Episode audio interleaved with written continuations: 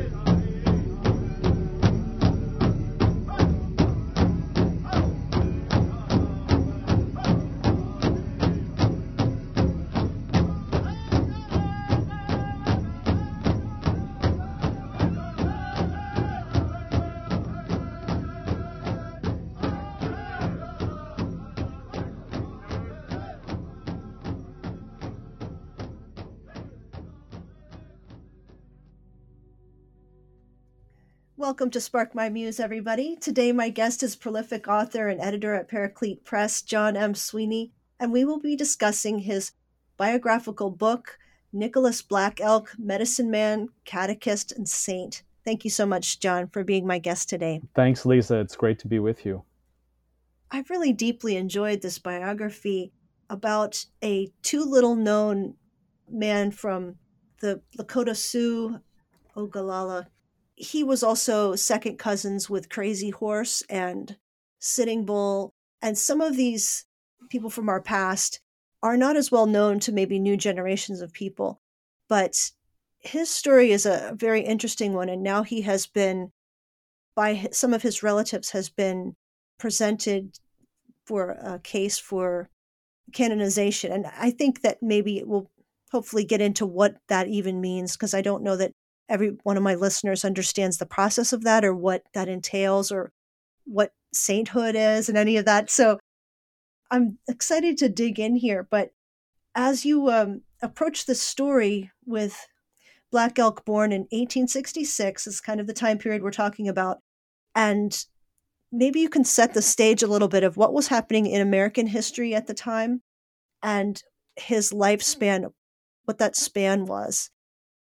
Yes, I'd I'd love to. I mean, the, it's the setting of his life and the span of his life, as you say, that is part of what makes him such a uh, an interesting figure, because as your listeners probably can appreciate and probably already understand, there was a you know European invasion of the North American continent that was that's been had a 400 year history and um, it came to a real climax during Black Elk's lifetime through certain events that we learn about, hopefully, in elementary school. Um, maybe we don't learn them correctly, but you know, we learn about uh, the slaughter at Wounded Knee, and we learn about the Battle of Little Bighorn.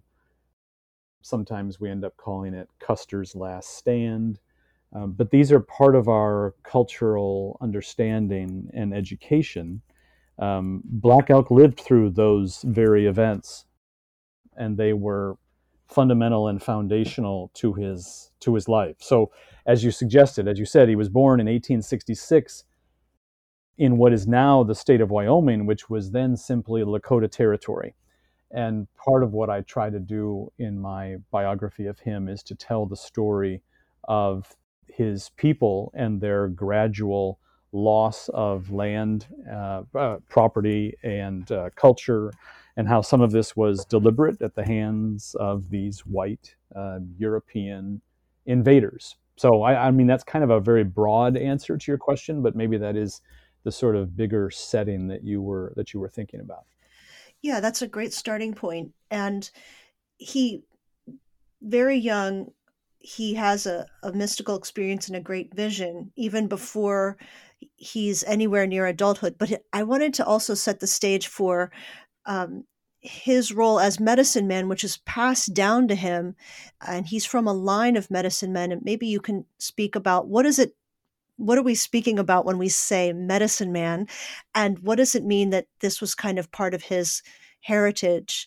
And uh, he's the sixth grandfather. And, and maybe you can lay out a setting for that too. Sure. Uh, yeah, the medicine man or holy man um, in Lakota is uh, Wichasha Wakan, which means holy man, also means medicine man. Um, there's also a, Wakasa Wakan who is a holy man or a priest. So there's ways in which the, the terms are interchangeable for your listeners who are Christian, uh, Wanayan Wakan is Holy Spirit, and you kind of hear the similarity of the language. Mm-hmm.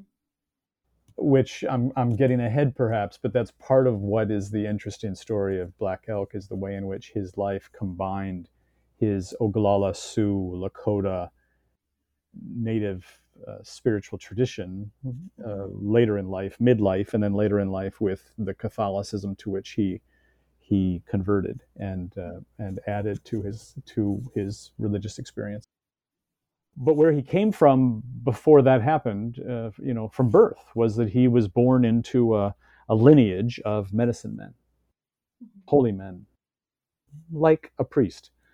Mm. And part of being such a person was to receive visions. Visions were taken seriously, visions and dreams were taken very seriously by all of the Lakota people and they were not the exclusive privilege of only medicine men, but they mm-hmm. were expected of medicine men, and they were deeply, you know, foundational in their lives. When he was nine, he had his first such uh, pivotal experience, which um, some um, late 20th century, 21st century experts have looked at his experience and the accounts of it and have concluded perhaps it was a near death experience because it does seem mm-hmm. to have taken place uh, at a time of unconsciousness. Mm-hmm. But it was greatly detailed um, and is detailed for anyone who perhaps in college read the book Black Elk Speaks, which is the mm-hmm. best selling book in history on a Native American and his, his experience. Mm-hmm. And in this vision, we have the, uh, a whole sort of uh, uh, mythology of the grandfathers um, that was foundational to to Black Elk's understanding and of Lakota religion generally. And Black Elk received at the age of nine, to make a long story short, received the message that he was supposed to play a pivotal role in uh, saving his people, mm-hmm. which essentially meant from this white European invasion. And you mentioned that the role of the vision also meant that he would be schooled in counseling, listening, healing, and interpreting as part of his, you could say, priestly role in the community.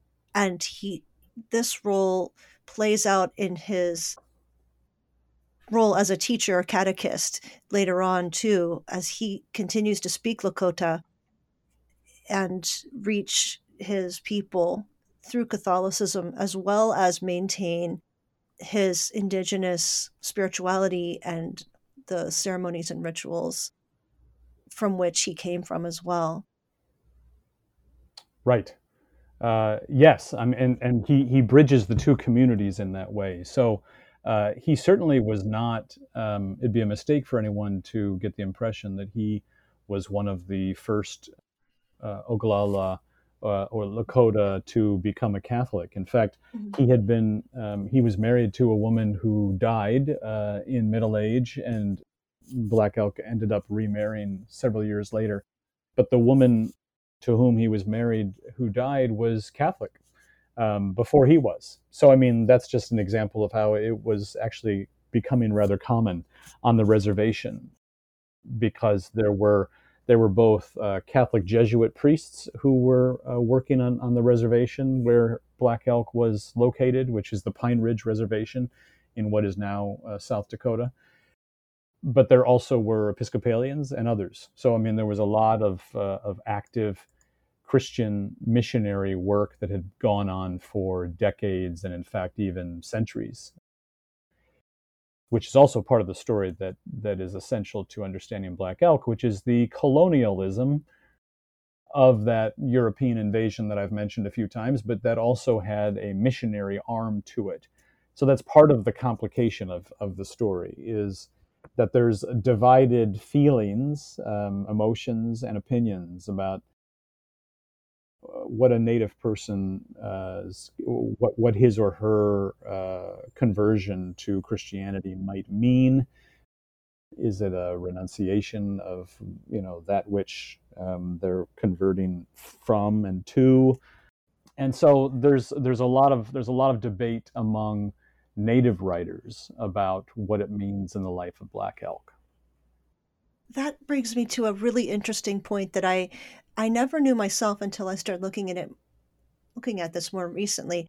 But when we're speaking about Native Americans and Lakota Sioux specifically, we're really talking about monotheists, and we're speaking uh, on page 46.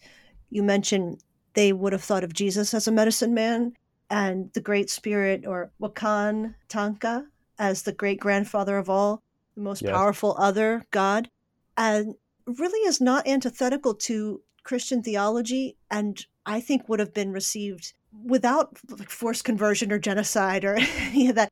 Uh, maybe um, the Europeans were spooked by their, I guess, their attuning, their oneness with nature, or their their reverence for nature. I, I should say uh, that they weren't dualistic and split off, but it doesn't seem like there's this giant, at least in comparison to other cultures, it doesn't seem so far removed from Christianity, or maybe I'm seeing it wrong. Could you explain it a little? Actually, what you just explained is how I would explain the Jesuit success, mm-hmm. you know, for lack of a better word.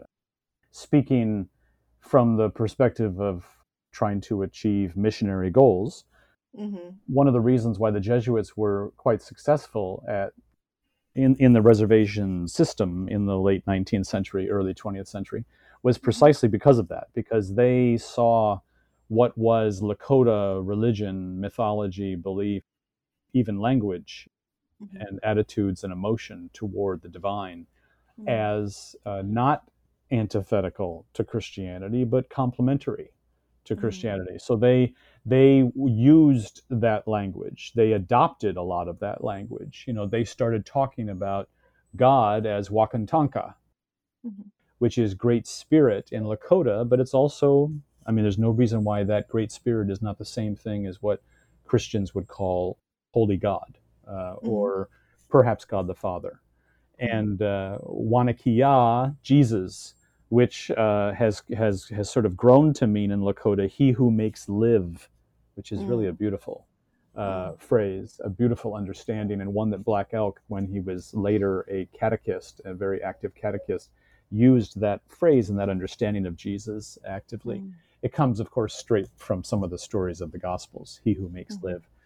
So, um, th- this is in th- the reason why this is sort of brilliant approach of the Jesuits is because, of course, this is not the way that Christians uh, of all backgrounds treated mm-hmm. Native American people. Right. It's certainly not the attitude that Christopher Columbus had uh, when he, you know, left in 1492 and was trying to find a passage to India and ended up somewhere near the North American continent, and then gave us the name Indians, you know, and uh, mm-hmm. he was looking to enslave and conquer, you know, Muslims and and had a whole different agenda than what mm-hmm. I just was describing about Jesuit approach as a missionary approach. So, yes, I think there are remarkable uh, similarities. Um, I think there are mystics who might suggest that those similarities are because when you pare everything else away, the essence of religion is this sort of mystical oneness. I don't think I would necessarily adopt that view, but there's all different ways to approach this, and um, mm-hmm. and but but that is also part of the story of Black Elk is how these traditions came together. Hmm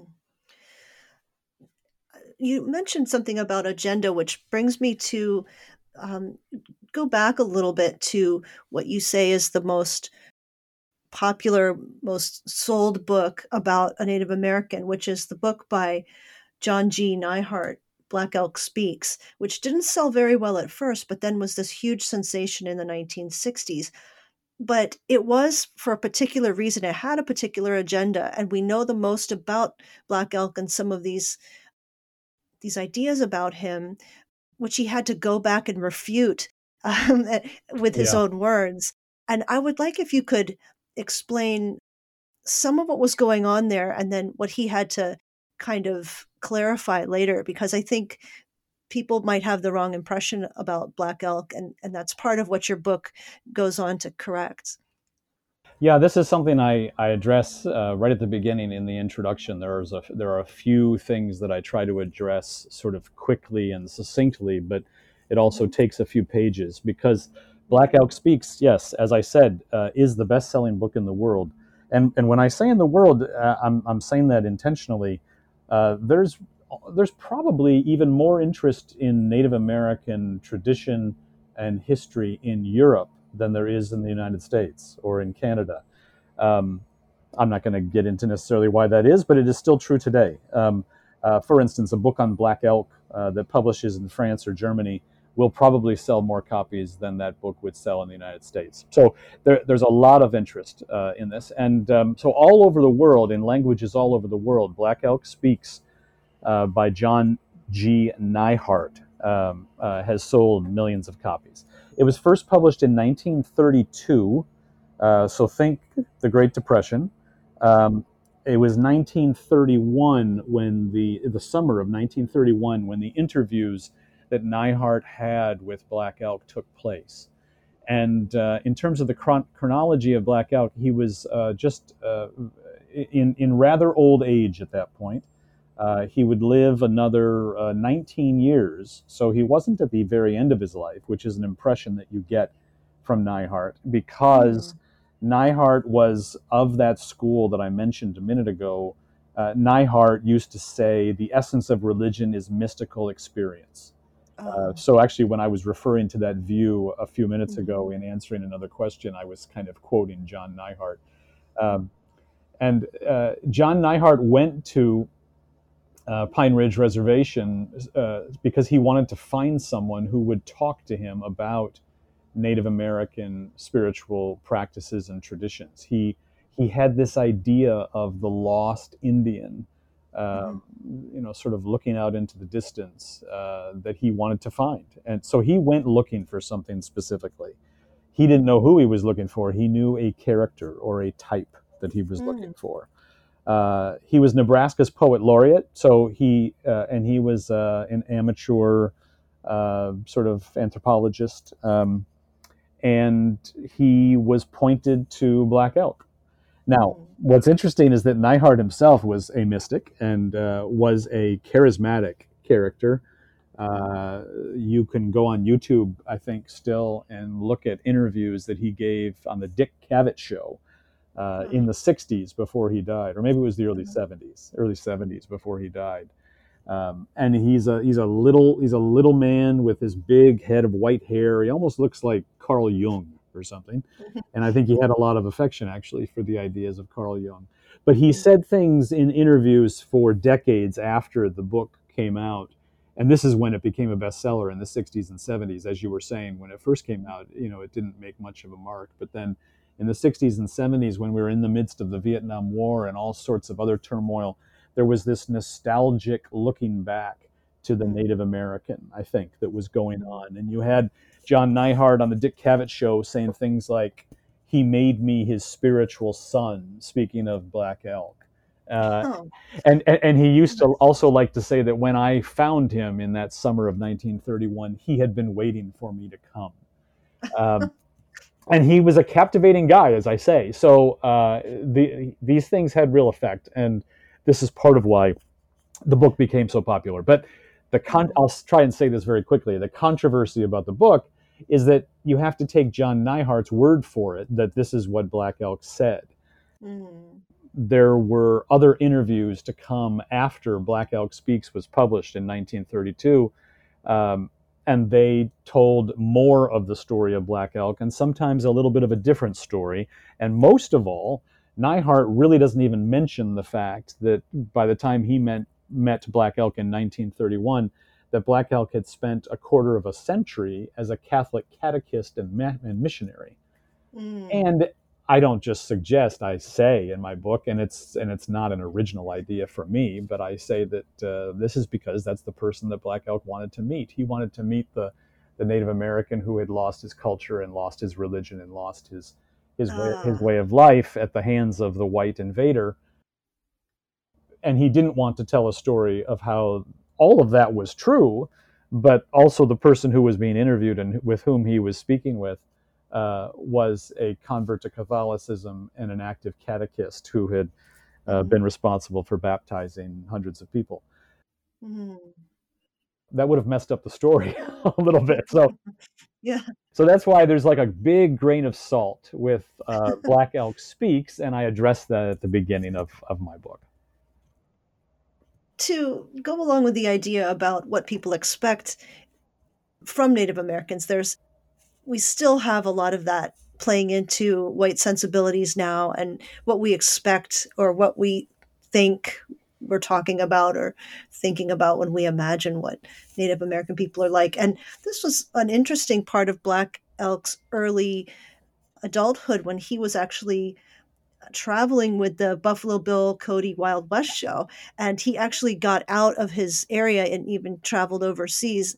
It seems like, from what you say in the book, that this had an enormous impact on him because he got to see other places in the world and maybe opened his eyes. I don't know if that had an impact on him spiritually or religiously, but do you mind talking about um, that influence on him? Yeah, it's it's. Uh, I keep saying this. I, I, think I'm repeating myself that it's a, it's another fascinating episode in his life. But he had a lot of fascinating episodes in his life. Uh, I've I've I've written. This is my third biography. My first two biographies were of writers, mm-hmm. and and writers don't tend to have fascinating episodes in their lives. You know, I mean, sometimes a biography of a writer tends to be, uh, you know, and then she and then she wrote this book, and then she wrote the next book, and right. that sort of thing but Black Elk uh, lived a life, man. He really lived uh, a fascinating life during a fascinating period of time. And mm-hmm. and and a- another way in which he baffled people was that he joined the Wild West show, Wild Bill Cody's Wild West show. Um, and people can look that up if they don't remember what that is, but.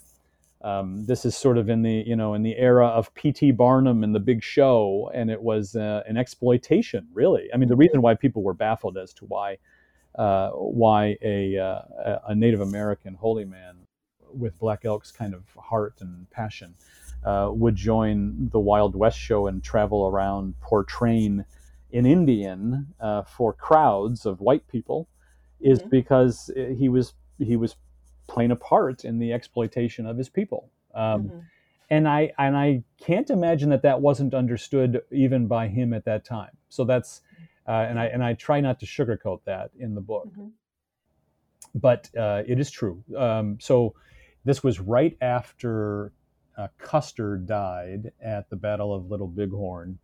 Uh, was when Bill Cody, who created this show, uh, became famous, um, and he became famous because he started to create alternative versions of what happened mm. that day when Custer died.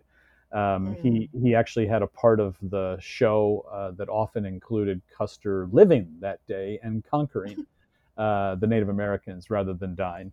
He created the the wild the Wild West show. Uh, Black Elk was not the first, certainly not the only Lakota to join it. Uh, but yes, he then traveled all over the country and then to England and France as part of the show. Um, he played he played at Madison Square Garden for many weeks. Uh, they traveled by boat uh, across the Atlantic to England. While they were in England, they performed for Queen Victoria, mm-hmm. wh- whom Black Elk refers to as Grandmother England. Mm-hmm. They actually performed for her not once but twice. The second one was a command performance at Windsor Castle that she asked mm-hmm. for and we know that at that performance that black elk danced specifically for the queen and that they had some mm. conversation. Mm. so but it, i mean the show ran in london for six months. Average attendance was 30000 people. I mean this was huge. Wow. The daily newspapers in london would tell stories about seeing uh, indians around town and you know where did they eat and what were they doing and things like that um, so Black Elk wasn't known by name, but he was hmm. certainly uh, famous at that time.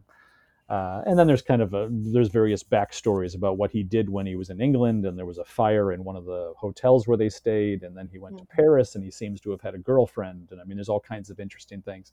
But to kind of get around to what you had asked originally, I think it, you you you end up asking yourself, why did he do it, and what did he learn?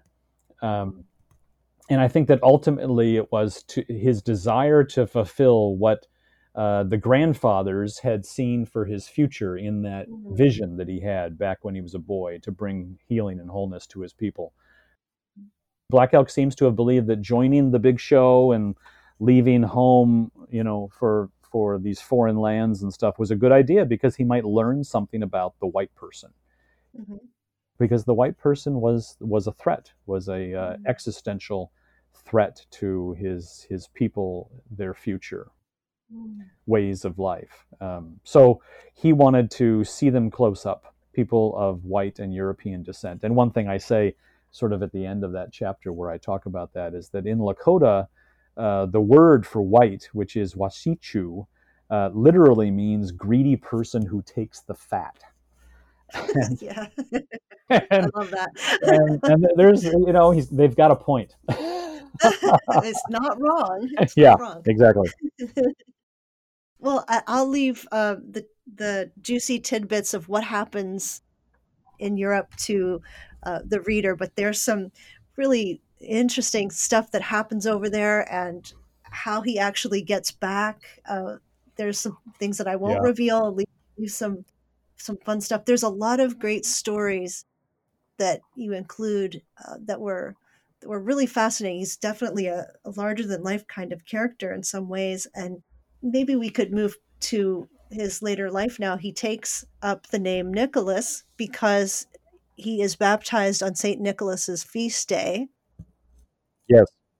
In his later life, um, as he uh, converts to Catholicism, and he has this fascinating, he calls it the good red road of Jesus. I thought that was really interesting. And maybe you could explain this supervised ministry that he has that's supervised by the Jesuits and and he doesn't abandon the ways and the spirituality of Lakota life, but he is thoroughly Catholic as well and does a lot for um, does a lot as a catechist and is really a fascinating piece that I think that that's really the new piece that people might not know. Yes, a lot of preaching, a lot of teaching, a lot of traveling um, itinerant missionary work, um, very much modeled after the book of Acts in the New Testament um, deliberately. Uh, he was uh, tutored and taught, discipled by Jesuit priests who were his friends. Mm. I also tell some stories in the book about um, how they were his friends, but they, there also were some instances where they questioned him in a way that they did not question uh, other white missionaries or catechists just to show that you know prejudices die hard. But he was, um, you know, he, he'd gone from being, you know, born into the Oglala Lakota people and hunting buffalo on the northern plains and fighting at Little Bighorn and Wounded Knee to uh, carrying a Bible and a hymn book and traveling uh, from church to church and attending um, uh, Catholic conferences uh, with lots of other uh, people doing the same kind of work and writing articles occasionally uh, and letters again like the book of acts or like the new testament and the epistles of of st paul writing letters to churches that were published in in newspapers and in church bulletins and things he uh, he entered the when he entered the church it's like he embraced a, a different way of healing mm. he had been a holy man you know a healer but then he embraced a, you know Christianity and the life of the sacraments and the Holy Spirit specifically and the Trinity specifically and the ways of healing that he learned um, as a Christian, as a Catholic. Interestingly, I think he became a great catechist and was quite successful in part because he was able to memorize uh, mm. scripture in a way that whites probably had unlearned. I mean, it used mm. to be, I mm. think, in the Middle Ages, uh, through the era of the Renaissance, probably. Uh, memorization was essential to education, but no longer uh, was it by the early 20th century, certainly, and certainly today it's not um, uh, at all something that we emphasize in education. Mm-hmm. But uh, in Lakota education, it was it was all about memorization. Um, so he was able to memorize vast portions of scripture, and he also was able to you know speak uh, with great conviction and, and persuasively. So he was a, he was a good missionary. He was a good catechist. Mm-hmm. He was um, known by other Catholic groups we know, you know, throughout the United States at that time, the fledgling, you know, still United States in the middle of the country there. Um, and he was uh, credited, you know, with bringing more than 400 people into the church, and there were more than 100 that referred to him as Godfather yeah, he had a powerful Christian witness uh, and a mm-hmm. powerful work as a Catholic catechist and missionary. It was not just sort of a, a side note to his life. This occupied mm-hmm. decades. Mm-hmm. And can you explain what the Good Red Road of Jesus is? Well, the Good Red Road is uh, the the Red Road is a is a phrase of Native American spiritual teachings, uh, mm-hmm. and it's it's used to the you know the redness is meant to communicate Native American identity. In Black Elk Speaks, uh, John Neihardt had explored, uh, you know, spiritual beliefs told to him by by Black Elk and had used the phrase there. Um, um, Great Spirit, my grandfather, all over the earth, the faces of living things are all alike. This was some of the language that uh, that Black hmm. Elk used there. And look, you know, you would say things like, "Look upon the face uh, the faces of children uh, as they face the wind and walk the good road, the good red road to the day of quiet. Um, so this was part of Native American teaching, and then it was um, kind of like I said that you know when he joined the church, when he deliberately became a Catholic, he embraced a new kind of healing. He then embraced a you know a broader understanding of what the red road was in his spiritual vision it was a red road of Jesus. And Wanikiya, I had to pause there too. These are hard words, and I and I'm not a Lakota speaker, but Wanikiya, that word I mentioned before for Jesus, he who makes live. You know, uh, Jesus mm-hmm. became an essential part of his teaching uh, after his conversion, and became an essential piece of following that good red road. Hmm. And maybe you can explain for people who are not familiar with the process of canonization or the um, opening of a case for that. His progeny uh, presented in 2016 a petition in Rapid City, South Dakota, um, to open a case for canonization. And why would people do that? What is the process? I've long been interested. In fact, before I became a Catholic, I was a Protestant writing a book about writing books about saints and canonization of things because I found it so so fascinating. Sort of this aspect of the Catholic imagination was very different from what I had grown up with in my um, uh, evangelical Protestant background, which is what I was raised in. So, anyway, that, I think the best way to approach canonization is the way that it was uh, done in the Middle Ages, earlier than the time of St. Francis, which was uh, canonization meant that it was so certain and obvious that a person had lived uh, the kind of a life that was exemplary, that um, once they were gone, um, they would be in heaven. And if they were in heaven, they were part of that cloud of witnesses that the book of Hebrews makes reference to, cheering us on. And there's no reason why we couldn't ask them deliberately to help keep cheering us on. Um, so, I mean, uh, canonization in that sense was quite different than what it is right now in the Catholic Church. And I'm not criticizing what it is in the Catholic Church at all. It's just things get formalized um, and rules uh, are, are created, and uh, we have to standardize how we handle things. In fact, we could standardize it even further in the Catholic Church because we've probably canonized some people that we shouldn't have, or certainly shouldn't have done it so quickly. But it basically means that um, that the faithful uh, are turning, are present tense, turning to Nicholas Black Elk to ask him for uh, for a bit of guidance, to ask him to cheer them on, to ask him to intercede on their behalf, just like I might ask you to intercede on my, my behalf in prayer. So uh, people are doing that um, ever since his death people have been doing that at the Pine Ridge Reservation and in Native Native American communities throughout the country and the world, and beyond that, those who have been impacted by the life of Nicholas Black Elk. And so, for that reason, it's almost like finally in March of 2016, the grandchildren of Nicholas Black Elk formally presented a petition to Bishop Gruss, who was then uh, the bishop of the Diocese of Rapid City, South Dakota. That's how it's done formally, is that it, it's a homegrown thing for the reasons I was describing, and it comes from where the person lived and usually where he or she is buried. And so that's how it began. And then in 2017, it was in the fall of 2017 that the bishop then consulted, because this is the process, consulted then with the United States Conference of Catholic Bishops at their at their big meeting, and the, and they agreed, uh, and then officially the cause for canonization was uh, created and opened, and Black Elk, Nicholas Black Elk, was then from then forward referred to now as servant of God, Nicholas Black Elk. Um, next, he would be beatified, and then after that, he would be canonized. And there are rules for those things in terms of miracles that are attributed to his intercession.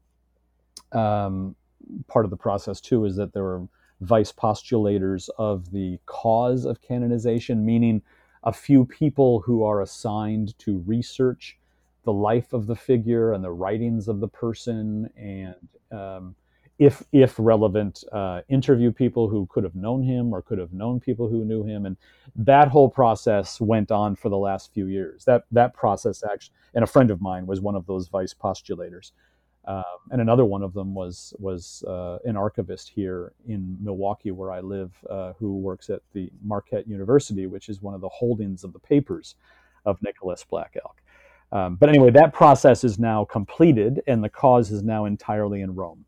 So it could not, it could sit there forever and, and go nowhere. It could sit there for five years, ten years, two generations.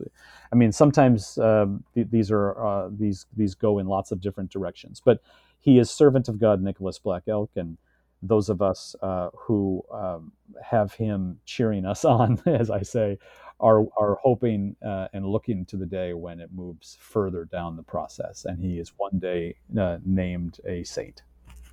Yeah, thank you for explaining that. I think uh, it is confusing to some people what's going on there, but it is really an honoring of his life and work and his and his continual work because there is no death, there is no actual death going on. We still serve God after this point.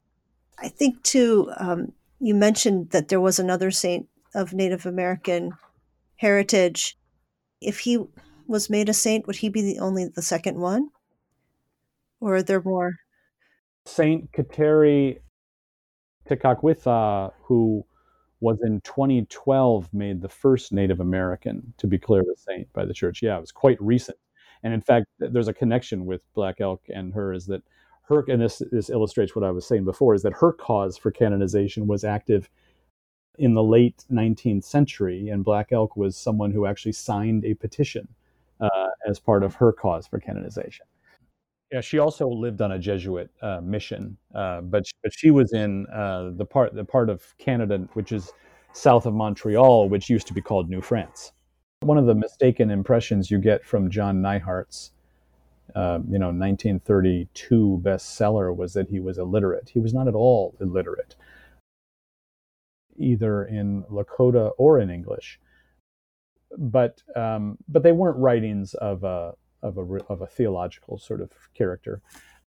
And then it just takes a while for the for the stories to the stories of someone's life um, to research them and to verify them and you know the the causes for canonization take these things really seriously. That said, um, I'm, I'm, sure that the church has been too slow to recognize indigenous peoples everywhere. So I, I think we could easily conclude that that's true. Um, but I think maybe we're getting a little bit better at it. There was a really foundational document at Vatican II called Nostra Aetate. Uh, and Nostra Aetate is simply Latin for in our time.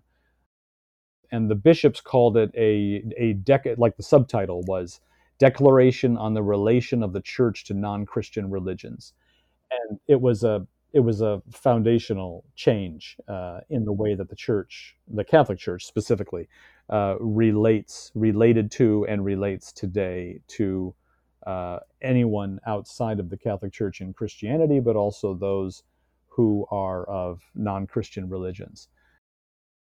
Paragraph two has a has a simple sentence that says the Catholic Church rejects nothing that is true and holy in these religions, hmm. Which is amazing. Um, and that's huge, right? Yeah, it's huge and transforming, and and frankly, you know, part of the the sort of uh, split that's in all aspects of American life today is also very real in the Catholic Church. And I, mm-hmm. when when when I say that sentence to uh, a lot of conservative Catholics today, they they either can't believe that it's in an official uh, church doc, uh, uh, document, which is supposed to relate mm-hmm. to uh, Catholic belief. Um, among the faithful, or they reject Vatican II and this document sort of out of hand and mm-hmm. and they seem to think that uh, when when this you know uh, part of the church took root, then the faith was lost. Oh, this is part of the crazy split that's going on in all aspects mm-hmm. of life now. Right. You know, we choose the facts that we want, and not not just what we want to believe, but we choose the facts we want. So, but, but anyway, it was called Nostra Aetate, and yes, that was the turning point. And the time frame that we're talking about is uh, 1963, 4, 5. It was is because of Vatican II, I think, that we have been able to see what I think the Jesuits were already doing so well in the early 20th century in the way that they were teaching the faith uh, at Pine Ridge Reservation and among the catech- catechizing work that Nicholas Black Elk was a part of, that they were already doing it really well ahead of their time because it was ahead of the 1960s when Vatican II and Nostra Aetate sort of formalized the idea uh, that there is value in non Christian religions, that there is truth to be found everywhere, that the Holy Spirit works everywhere, is not exclusive to Christianity since 1965 with Nostra Aetate, we are even better placed to be able to see how the Great Spirit, uh, Wakan Tanka in Lakota,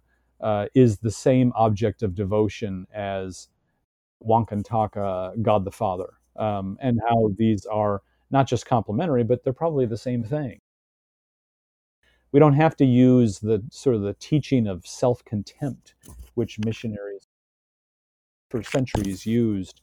Uh, you know, like you have to get you have to get Native people to have contempt for who they are and what they've learned in the past as as something that needs to be completely eschewed from life before then you can replace it with Christianity.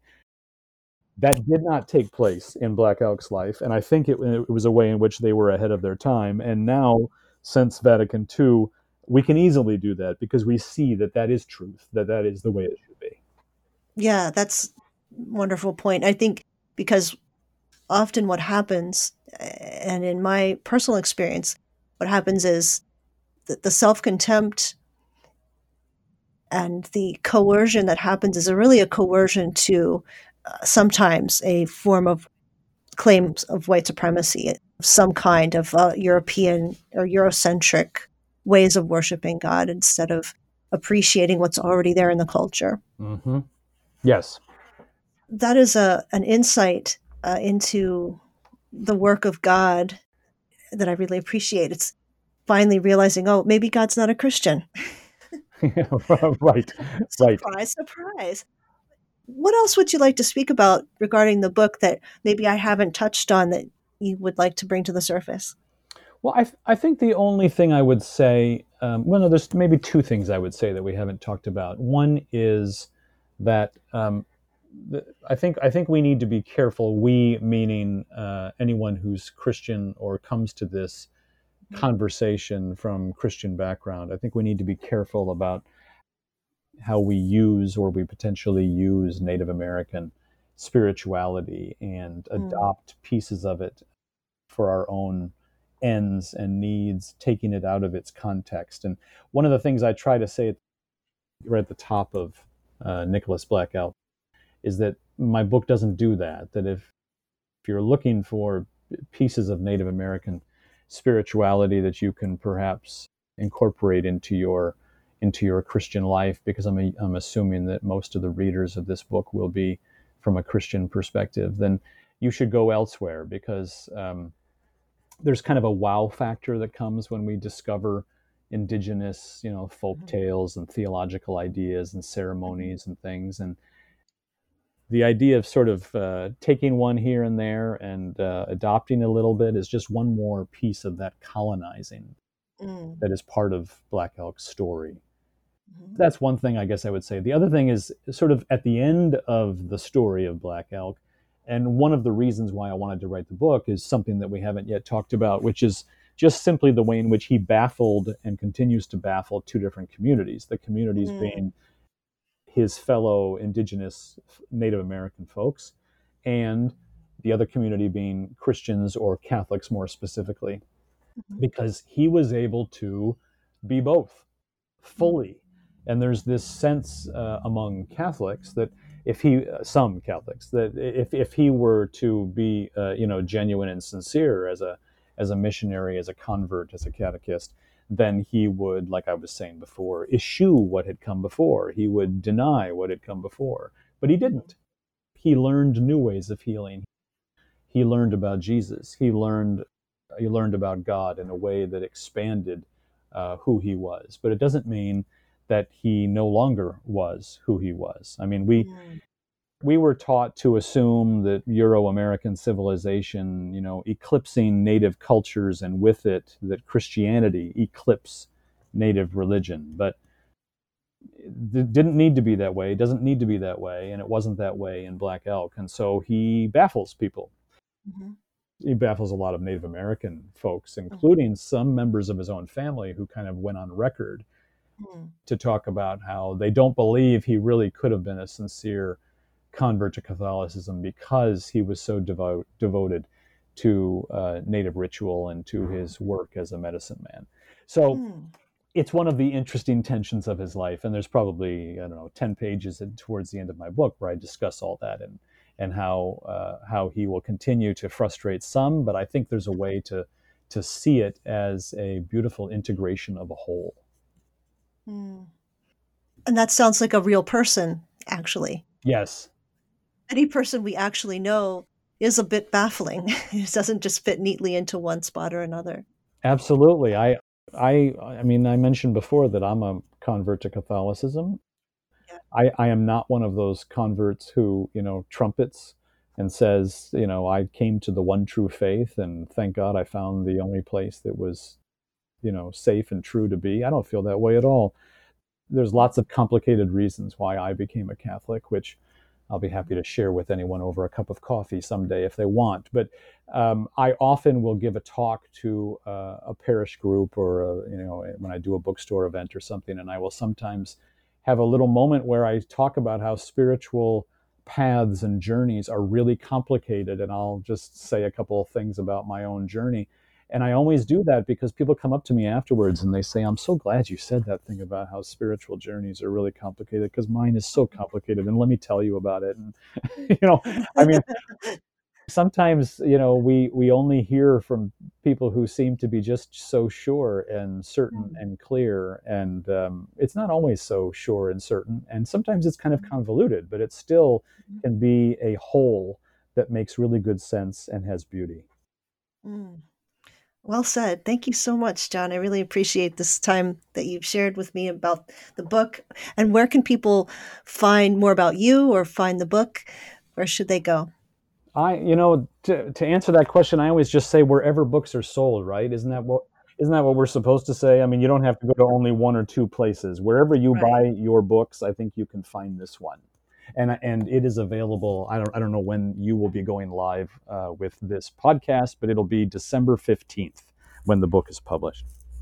Sounds good. It's with Liturgical Press. Yeah, get the book. I think makes for very interesting reading, enlightening reading when it comes to the Native American people that we need to do due diligence and really understand who we're talking about and then also rally behind them to make sure that their voices are heard in their own voices, not us speaking for them. And so when you present his life as more complicated than it's been presented, that goes a long way to help people uh, hopefully get more interested in learning the truth about him, but also other Native Americans we might not be so familiar with.